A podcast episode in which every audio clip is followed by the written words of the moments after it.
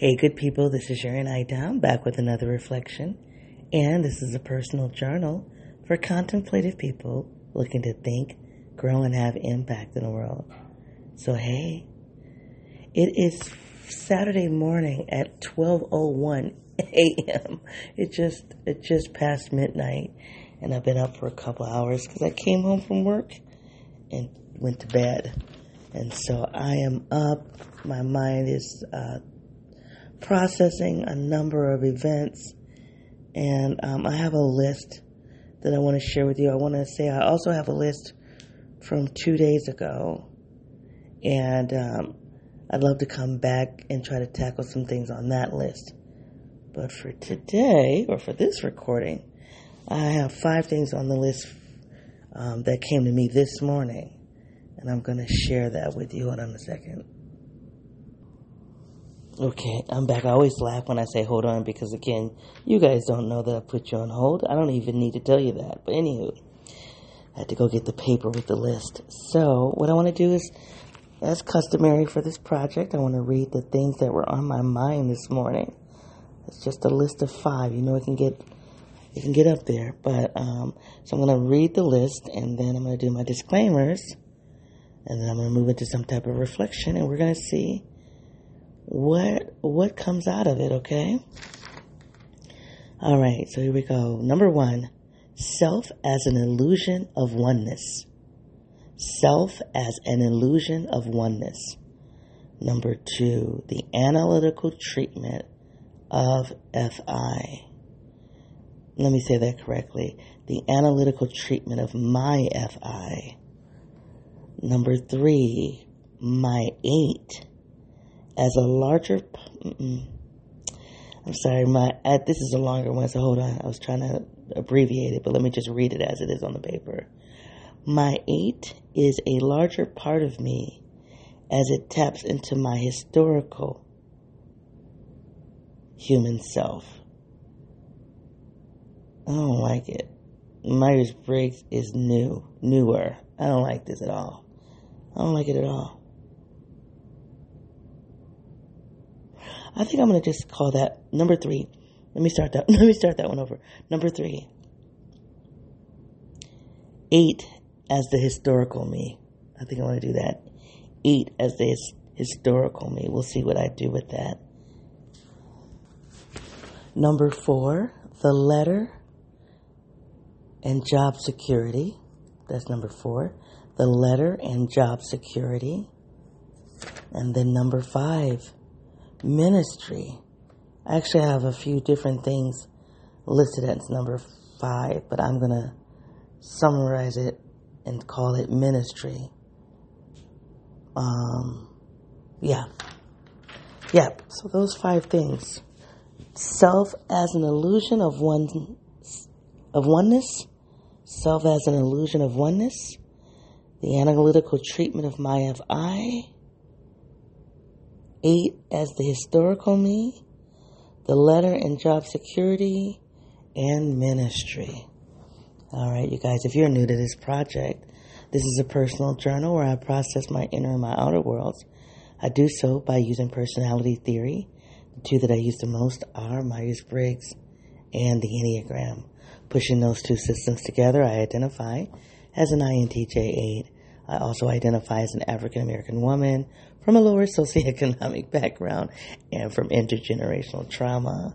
I play around as identifying as a critical race feminist because I want people to know that I have an intellectual sensitivity to power as relating to race, gender, sexuality, class, and some other stuff.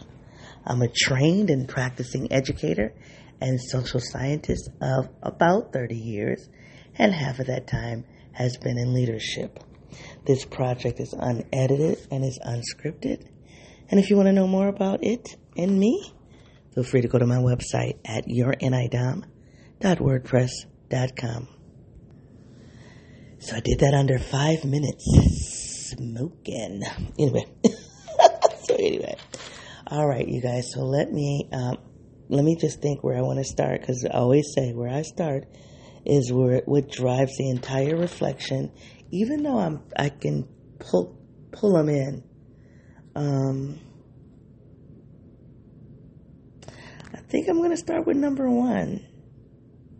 I'm going to start with number one, so we'll see the self as an illusion of oneness.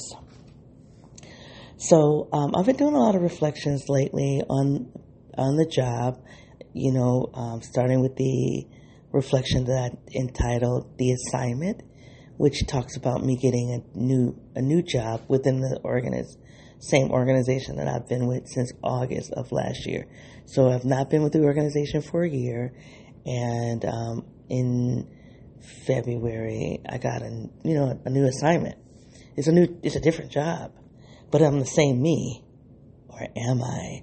And so um, it's an interesting thing for me to really wrap my mind around. I haven't I'm, you know, we have a, I have a vacation coming in a couple of weeks. I'm just going to have a week off, but I'm going to use that time to really, really think about what this shift really means for me because I don't have time to think that through, uh, just because of the nature of, of the assignment. So, anywho, I, oh my gosh, there's so much to say. Um, so before I took this assignment, um, I would say December, around November, December, I really started um, feeling challenged about. I just was feeling challenged as related to leadership. And um, so, ironically, when they put me in a leadership position, uh, um, let me say this differently because I was already in a leadership position. When they took me up a level or two in leadership, it was kind of ironic because I have been wrestling with that. The reason why I say I, I shouldn't say ironic, I should say it was spiritual because that's something I'm thinking about. It's spiritual because I had been like really, really wrestling with my relationship to the idea of leadership.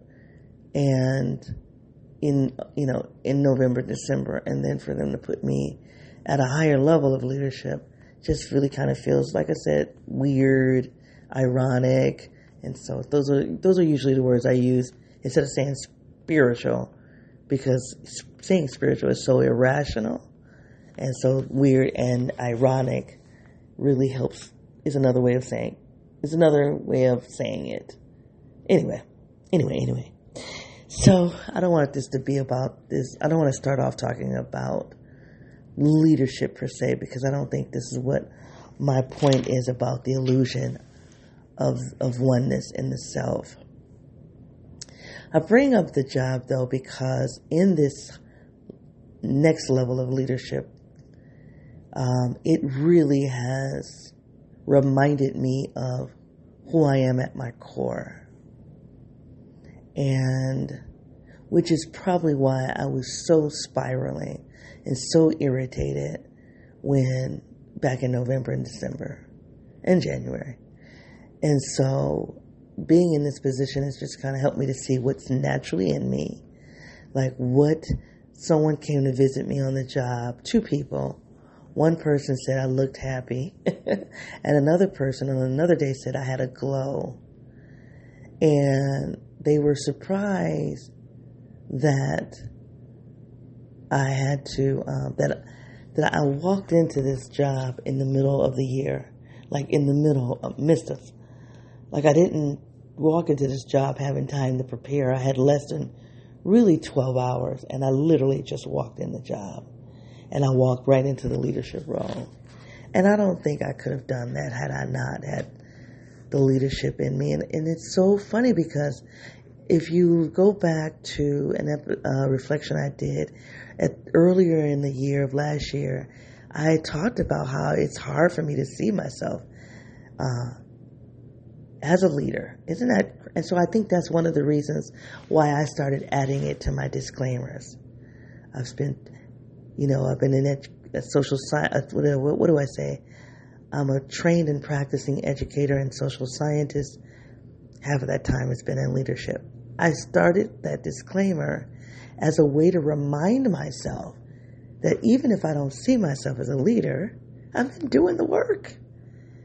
And so I, I, you know, if I was talking to somebody else, I would be like, if, if somebody else was telling me that they were having a hard time identifying as a leader, I would say the reason why you have a hard time is because, and I would connect it to something in the matrix, in the social world. I'm pretty sure that has a lot to do with it. I think the other reason why I have a hard time identifying as a leader is the my type eight, the Enneagram eight. You know, people say that uh, type eights are comfortable, like they like control, and there's, you know, there's no way I can deny that. Like after the past two and a half weeks, there's absolutely no way I can deny that. No way. But I um I I all I ultimately I think I like control so that I'm not controlled. I don't know if that seems like a play on words, but for me, I don't want to be controlled. So the control I want is not really over people. I always say this. I want to control structures so that I'm not controlled.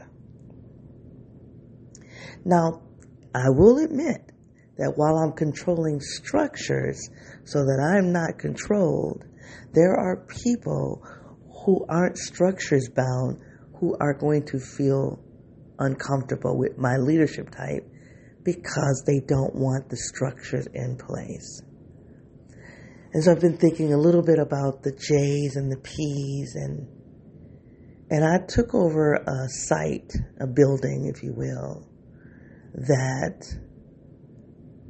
um, I believe they're J's. I believe a lot of the people in that building are J's, judges, and as it relates to the Myers Briggs system. But not not but and as J's with the previous leader, they were running the leader. Like they were telling the leader what to do. And that's not terrible. I mean, I'm, I'm not, it doesn't work for me. But if the organization runs, when I say the organization, I'm going to say lowercase o for the organization, not the, not the, the major organization. But the major organization has sites, multiple sites. So I'm going to call that lowercase o organization it could work. It could work where the people, where the workers are running the show. They run the agenda. I actually like that idea. I like the idea of workers being in control. Believe it or not, even though I'm an eight, even though I like control, it's because, and this is the point that I'm trying to make about eights. We don't like an imbalance of power. We, we don't like people to be exploited by power, especially when we're functioning on the higher end of our eights, on our, of our eight. We don't want it to be, we don't want people to be exploited or harmed by power. There's a lady who is working for me right now, uh, and she is a, um, she I'm laughing, you guys, because I got so many thoughts in my head about this. She's a two, and she she she told me she she took the test. She identifies as two, and so I and she and I were bumping heads a little initially when I got there. Like she was really flexing up on me, and it, once she told me she was a two, it made perfect sense why she was wow for me why she was flexing and she was trying to probably be protective of other people and seeing that I perceiving that I was could be a threat to them, and so then she dropped from her two to her eight, because in the in the enneagram that pathway is five eight two. I don't know where the two goes, and it doesn't start with the five and it doesn't end with the two. But for me, because it's my pathway, that's how I look at it. So as an eight, I disintegrate to the five, or I integrate into the two. So the two would then disintegrate to the eight, and I don't know again where the two goes from there. I should go find that out. That's interesting. So she was dropping down into an eight, and I'm trying to go up into a two. And and so I told her that, and she was like, "Oh." So I think we, I don't think we're like harmonized, you know. I don't think so, but I think we have a. I just think we're in a better. I think I think we're in a better place than we were the first week I was there. So we'll see.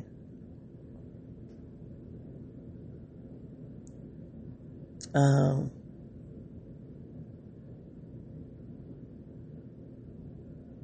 yeah. Okay. So anyway, um, my mind is racing. So anyway, why am I telling you guys all of that? So I don't really, I I don't need to control. Like I, as an eight, I want people to feel really to be in control of their own person. The way I know to do that is by way of structures. And I don't know if, I think that's where the INTJ part of me comes to play. I'm a systems person and everybody's calling me a systems person.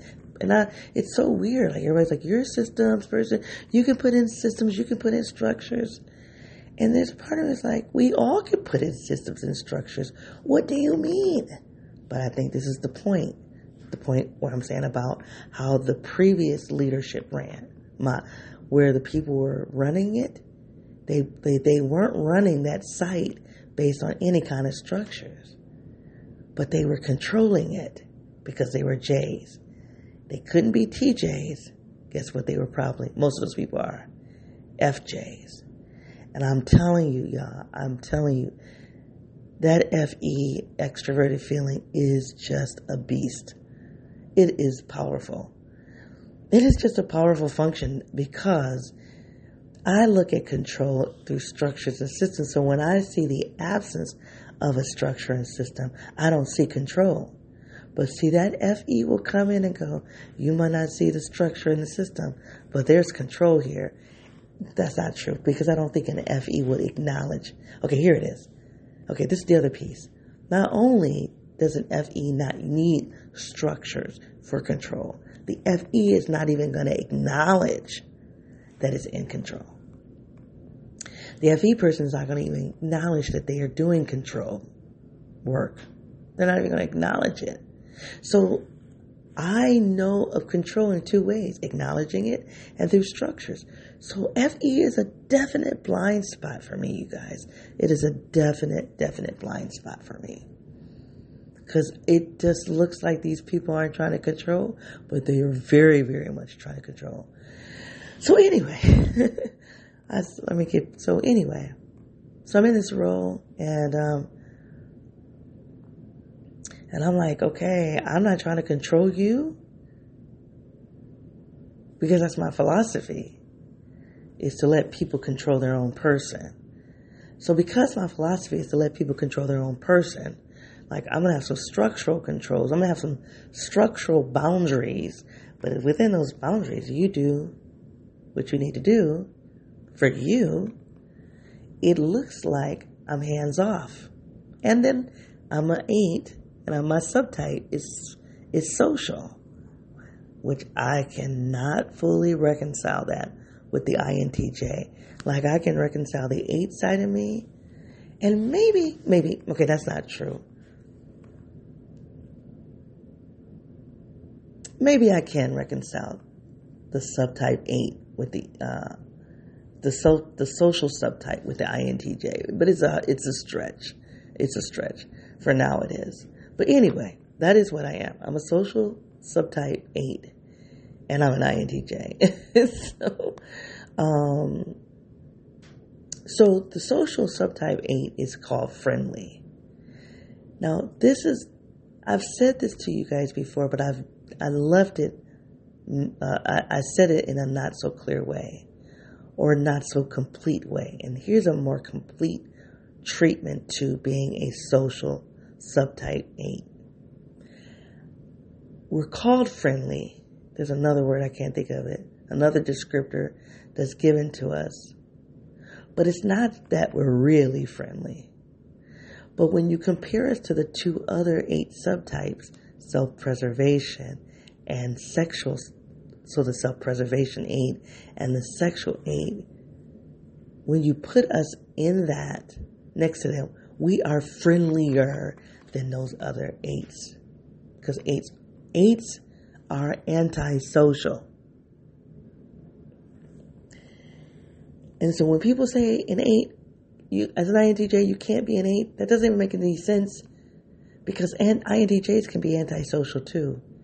It just doesn't make any sense anymore. The more I'm really studying the Enneagram 8, the more I'm going to people who say you can't be an INTJ 8. I'm like, what? Anyway, I'm not going to do that right now. What I am going to say is, um, so the eight is considered to be antisocial. But the subtype, social eight, is not as antisocial as the other two subtypes, which is why we're called friendly. Now, here's another level of this, and I don't know what you guys would think about this, or what a person who's ex- like, what would Dr. Beatrice Chestnut say about this? Because she's the expert. I wonder I don't.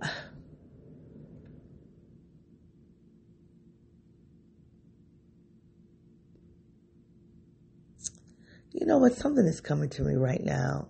I'm having a breakthrough right now in real time. So I'm going to say this in pencil so that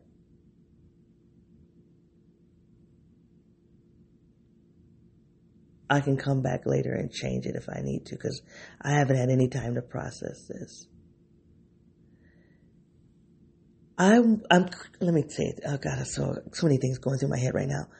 I wonder about the subtypes.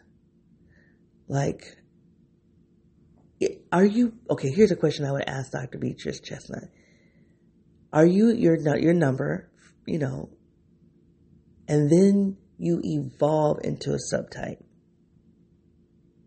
Or does your subtype determine your number? That does that sound like okay? You got uh, I, I have not even talked about the illusion of the self, but okay, we're here. We're, we're fine. You're like, but are we? okay, just bear with me. I remember reading an article that talked about the Enneagram, and the subtypes. There are some people who think you are, it's not about your number, it's about your subtype. And in some ways, I think Dr. Beatrice would, Chestnut would agree with that. But I thought I read somewhere that, or heard her say, you're, you're the number first and then the subtype. I feel like I'm not making sense. Okay, here, let me try it this way. There are three subtypes social, self preservation, sexual. There were people, there was an article or somewhere somebody was making this argument that it's really about you being one of those, one, no, don't say subtype. It's really about you embodying one of those instincts, either your social, self preservation, or sexual. And then you take a look at what your core motivation is as it relates to the nine numbers in the Enneagram. That what is first, what, what, who you are is an instinct first. And then a motivation second. That's so interesting. you guys, I like that actually. I don't know enough about those other numbers to to um, say anything. And here's why. Here's why I don't want to lock that in because the eight type is an instinctual type. Now that sounds weird for an INTJ because INTJs are very calculated, right? And that is true. But there is a part of every person that is instinctual because we have a historical self. And I'm now getting ready to, I'm tapping into another number on my list. So starting, I started with number one, which I haven't talked really gotten into it yet, believe it or not. Number one, self as an illusion of oneness But this idea of the instinctual, uh, the Enneagram, the instinctual part of us is the historical part of us, is related to my number three, eight as the historical me. What that means is, because you guys, I, you know, I've been studying a lot of other, looking into a lot of other worldliness content. Um, some of that is due to my dad passing and just really trying to make sense of that. You know, when someone you spent a lot of time with was here and now they're not. Want to start crying, but. And I just read something some recently that when you lose a parent, that's when you start.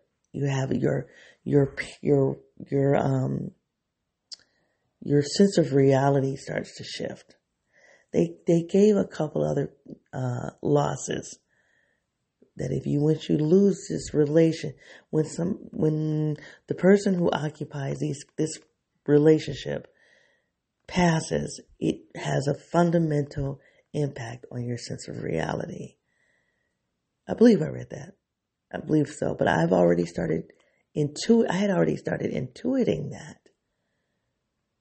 just because i don't think the same. My dad died in september. I don't think the same.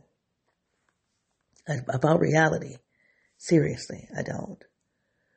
But anyway, I've, I really have digressed here. I don't know no, I don't even know where I was at. So let me just start talking somewhere.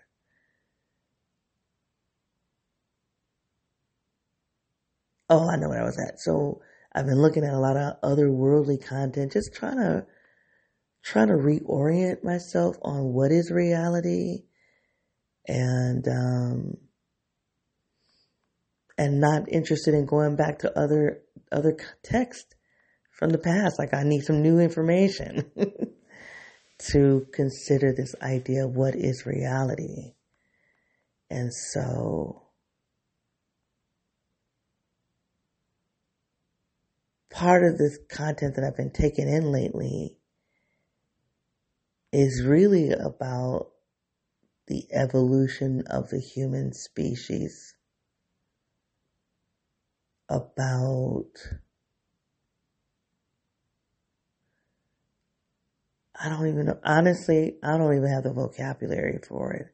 I don't even want to try to sound smart. I was listening to a, one of the teachers teach this week, and he was making a case about how you sound smart. And he's like, You sound smart by just having a vocabulary. So he was helping the students brainstorm a, a list of words that they could use when they write their argument. They're learning how to, they have to, they have to uh, write it, make a case.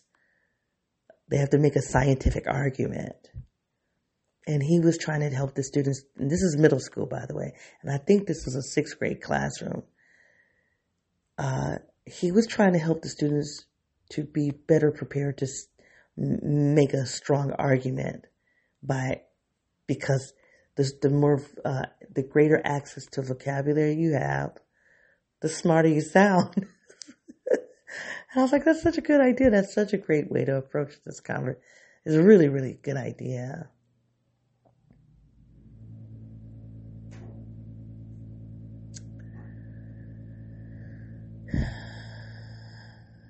Um, I'm sorry, I just got distracted. Why did I say that? So I don't have the vocabulary bank to talk about this. But in the content that I'm taking in, I don't see a unified self.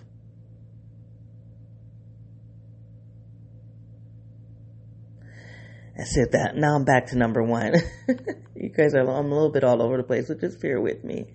And then I got to really try to figure out, I need to, I need to land settle into one of these points. I feel like I'm still circling. I'm still trying to, not circle. I feel like I'm still trying to get off the runway. Normally I get off the runway, I get to cruising altitude in the reflection, and then you'll hear me say, okay, I gotta start landing the plane. I am still trying to get, in, I am still trying to get off the runway.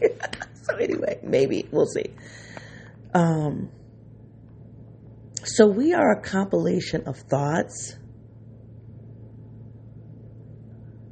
of feelings, right? We know that. See, and the Myers Briggs gives us that.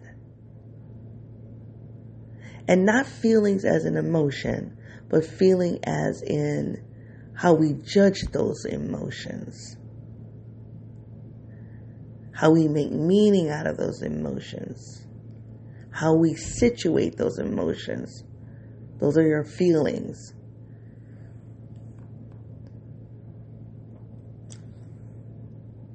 And our thinking. The Myers Briggs doesn't tell you about your instinct.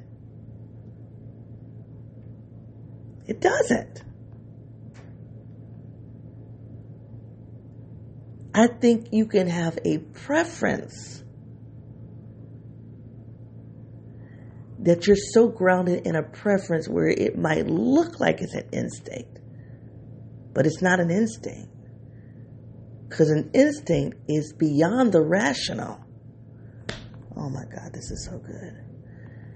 Myers Briggs is about, well, well, well, I guess I'm going to contradict myself. Because you have a rational function and irrational function. Okay, let me use a different word. Let me not say rational. Cognitive. It's the Myers Briggs is about your cognition, which is why I call it a cognitive orientation. But we have an instinctual self beyond the cognition. There it is. And the Myers Briggs does not capture that. That's why you really shouldn't just use the Myers Briggs. Uh, the guy I like to follow, um, I talk about him often, the INTJ academic. He did an, uh, uh, some YouTube content. I think I may have reflected on it, but he said, "No, no, I, I don't know. Maybe I haven't." To if you're going to pair multiple systems, be careful in how you pair them. So he, I, I didn't listen to all of it, but he made a, an argument that you can put these two systems together, and here's why. But you can't put these two systems together. And I think I, I remember listening to it, going, being in agreement with him, like feeling like what he was saying it was in was parallel to what I think about the two systems that I put together. But anyway, I, anyway. So the Enneagram, I, I, I don't know if, I know the Enneagram 8 is about instinct.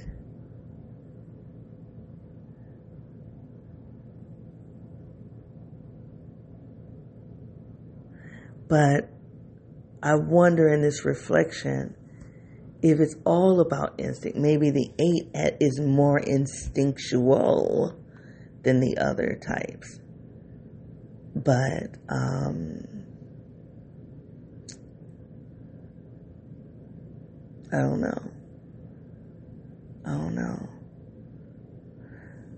Because if the Enneagram is based on the three subtypes, um, excuse me, the three instinctual ways we show up, the in, excuse me, the three instinctual ways we survive, the way we do survival, sexual, social, and self preservation, then that would mean we all, in that system, all those numbers are instinctual because it's based on all three of those, mm, how all three of those act out in an instinctual way.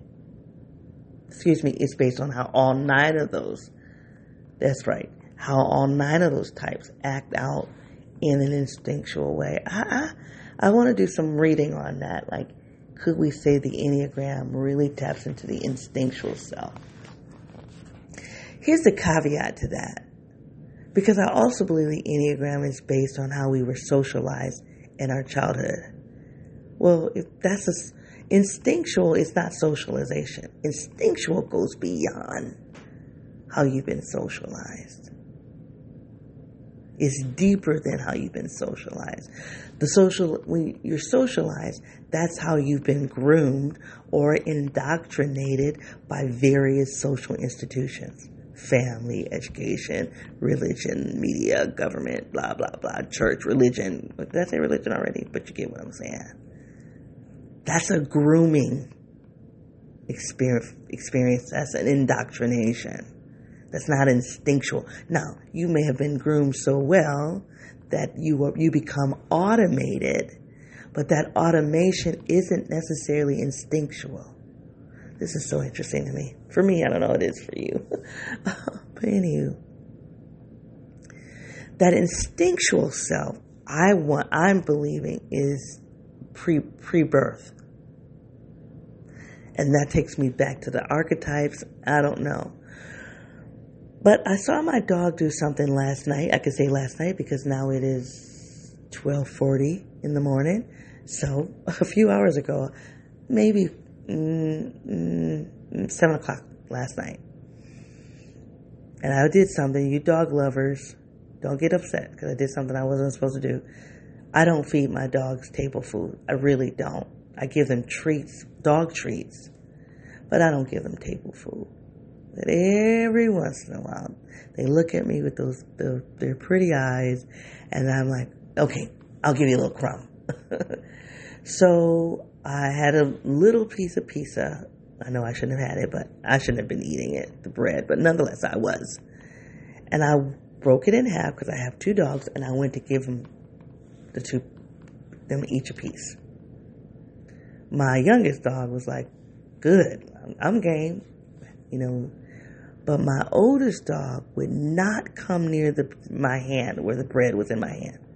Would not do it, but she wanted the food. I saw her wrestling with it. And then she would like stretch her neck out to like get her mouth maybe to put her mouth closer to where I had the bread in my hand and then she would back up and she would do this little twisty thing with her body like like she was really fighting herself. There was something instinctual in that she could not take that bread. And I know what it was. I think it's the garlic. I know, right? I know. And she, when she did that, I forgot about the garlic, that they're not supposed to have garlic. It was a really small piece of pizza, y'all. So don't, don't trip, okay?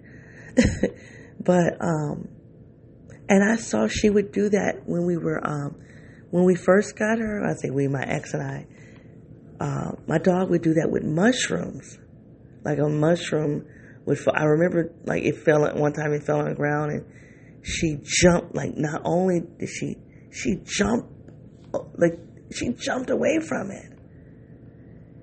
Um so there's something instinctual in her that responded that way.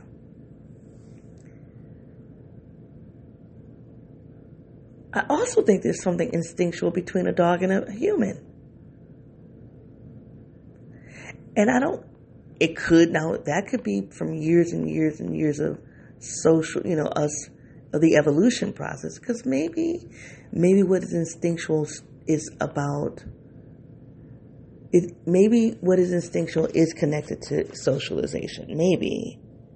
Or, mm, or, or how we respond to the physical world, not just the social world.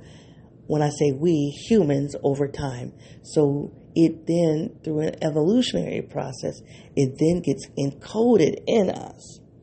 So that when we are born, we're born with a set of attributes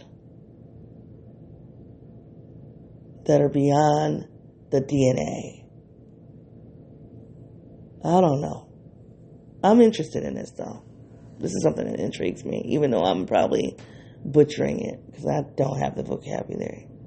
I don't sound smart, do I? so, I don't even know how I got here. That was a rabbit hole. So, I think the Enneagram does a really good job capturing the historical self, the evolutionary self, as it relates to instinct. And I think when people argue that the Enneagram we should look at the instinct first and then the number. That's that's reasonable to me. I can, I understand why they would say that. I don't know if I would, I'm not sure if I'm willing to go that far to say the Enneagram, we're first instinctual and then we're a number. But on, because of this reflection today, I am going to start thinking about it. So anyway, getting back to this, um, I, I'm just, I'm all over the place, right? Okay.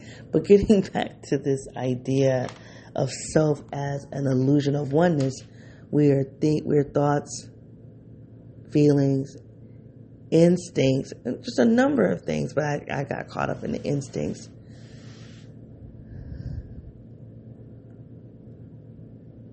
Of course, we're body, right?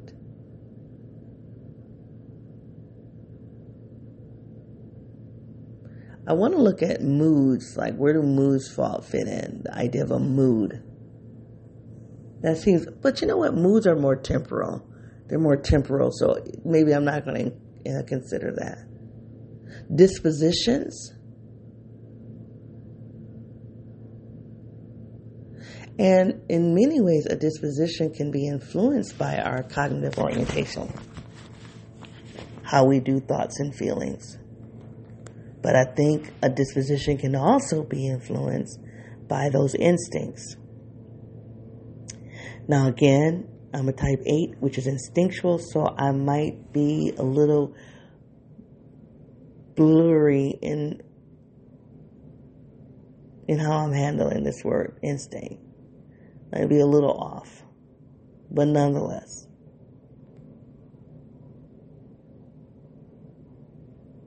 And a disposition is kind of how we, excuse me, how we orient ourselves to a given it's kind of like a. It, I need to study disposition, but it's kind of like a personality trait.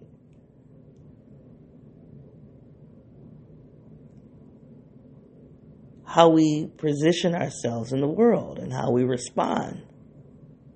That's what I think, but I need to go look it up. But anyway, so I just was thinking how we, all of those things do not necessarily link as one thing. And since I've been really studying personality theory, and since I have a deep interest in what we call the self, I have been treating the self as a unified concept. And not only have I been treating the self as a unified concept, I have been fighting with myself to be unified, to be a unified being. That there was something in me that said if I, I didn't want to be disjointed. And I wanted to, all of these pieces, I wanted to embrace all assets of me, all attributes of me, and I wanted to bring it together because this is what it means to be me. This is, this is the self of me. And in the last week or so, I'm like, that's possibly not true. There is no unification. So stop trying. There are patterns. There are patterns. But there's no unification. And taking this back to the job, because this is the perfect way for me to see this. Literally, three weeks ago, I was in a different job that was using a different part of me. So dispositionally, I was looking different. Now, mm, if you, um, if you spend any time, substantial time with me in the past, week, um, three, three, um, three weeks ago, and you drilled down, if you drilled down, you would have seen a core part of me that was that's still consistent. Like that has not changed.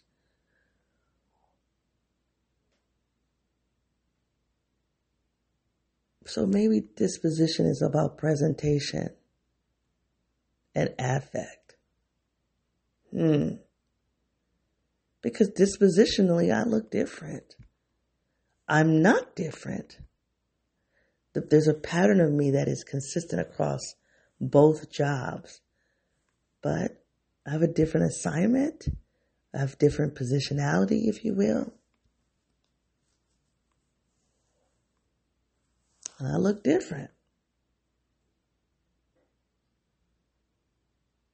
I don't know. But I think it just it just tells me the Enneagram is um, that type eight.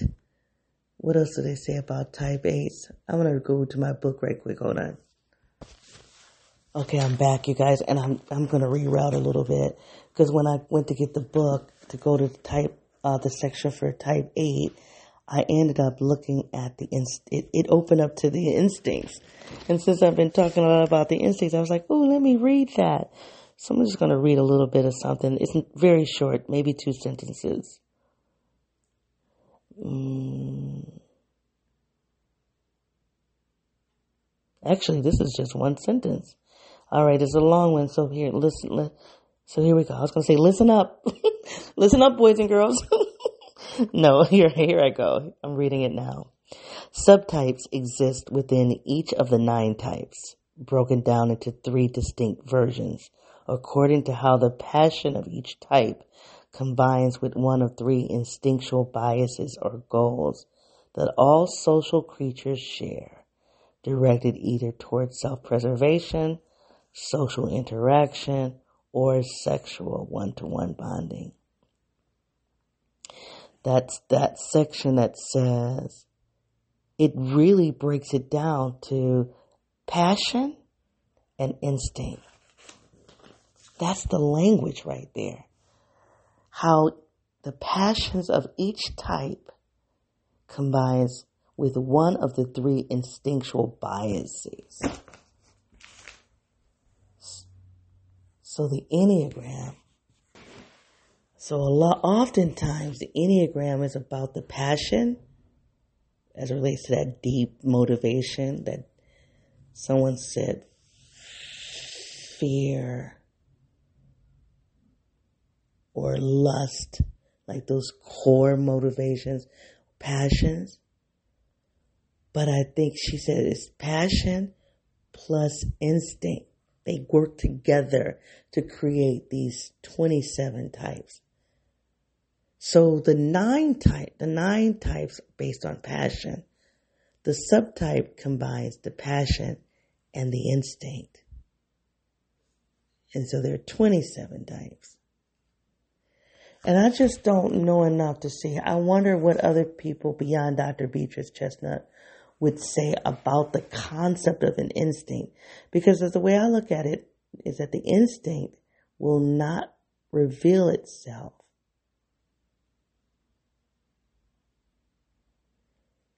in, in this framework until you talk about subtypes.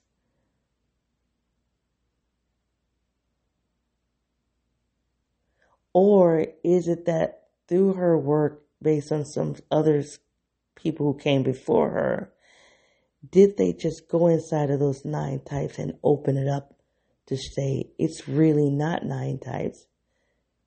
That based because of the instinct is 27 types. I don't know. It's also nuanced. It, uh, it, it really is. I think the whole point, and as I start closing, is that we are not one thing. We're not one. We're not just all thought. We're not all feeling. We're not all instinct.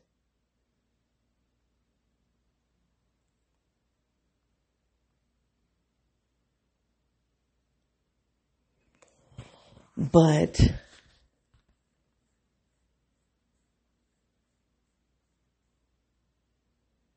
and I don't, I, am pausing because I'm thinking about this. Our, you'll hear me say the, in, the Enneagram is about our social emotional orientation. So if I say that Myers-Briggs is about the cognitive orientation, I say in, Enneagram is about the social emotional orientation. But I'm wondering in this reflection, I mean, that's fine. But I think for me, I think what, for me, I don't know. I think that's important. I, I can't minimize it. I think that social emotional orientation comes from how we've been socialized. But beyond that is an instinct. It's an instinct that we all have as, as she said, as social creatures. I want to say as living creatures. Then the question is, would you say all living creatures are social?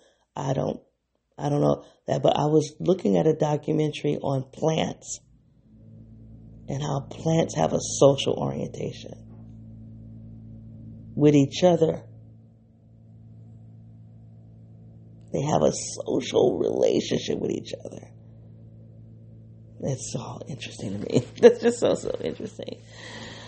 So, anyway, I think this the job is just lifting up one part of me.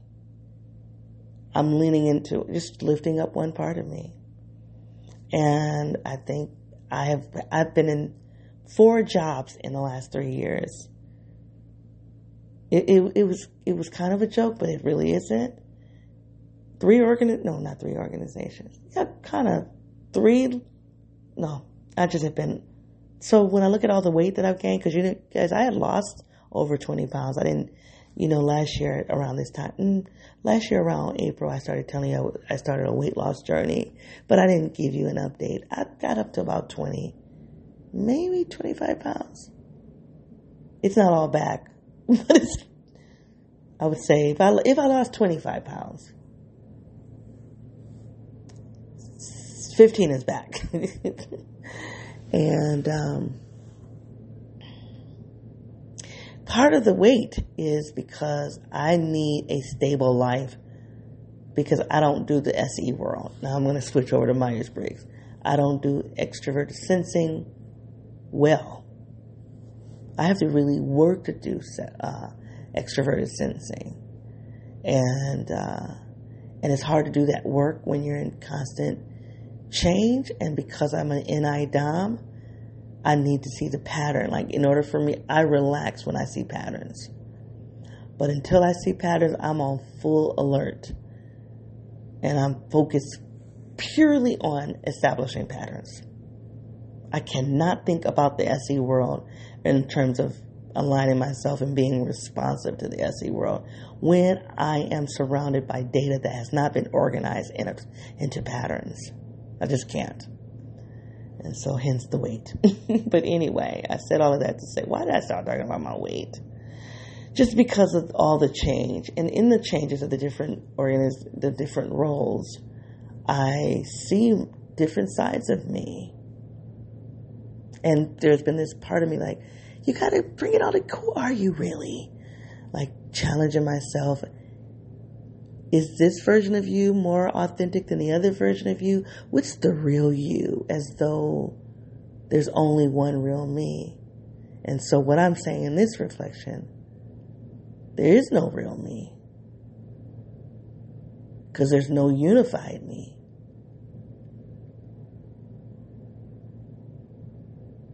because the parts of me aren't necessarily linked. They're not. They're not in a system with each other. Now they respond to each other, but they're not a part of a unified system. There it is. Stop treating the self as a unified system. Actually, I'm not saying that as a truth right now. I'm saying it as an a, an idea to consider. So I'm not I'm not like preaching. Stop treating no, I'm just saying let me say it differently. Should we consider the self as a unified system? I don't think it is. I mean that's just what I've been thinking lately.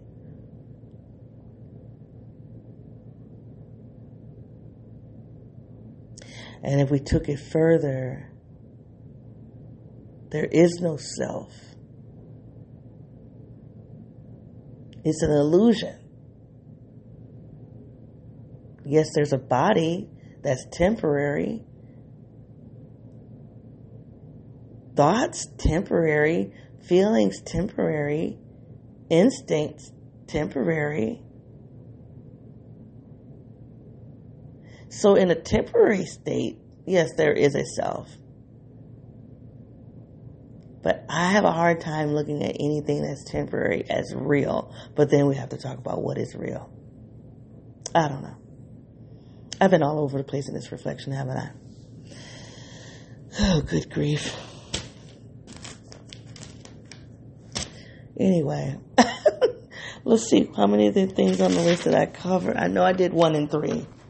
I do feel like I did a good job with covering one and three. Self as an illusion of oneness, and three, the eight as a historical mean. And I really didn't delve into that, but that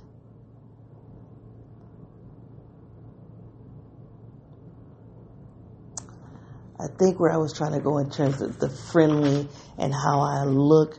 One of the things I say the F is a beast, it's a secret force, but I think a social eight can be a beast as well because we look friendly, but underneath that, it that friendliness is fairly shallow.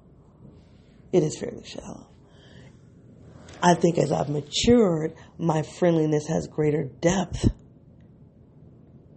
but at the end of the day, there's only so far down you're going to be able to drill, and you will get all the other, all of the common attributes of the eight, like, like it or not, good or bad.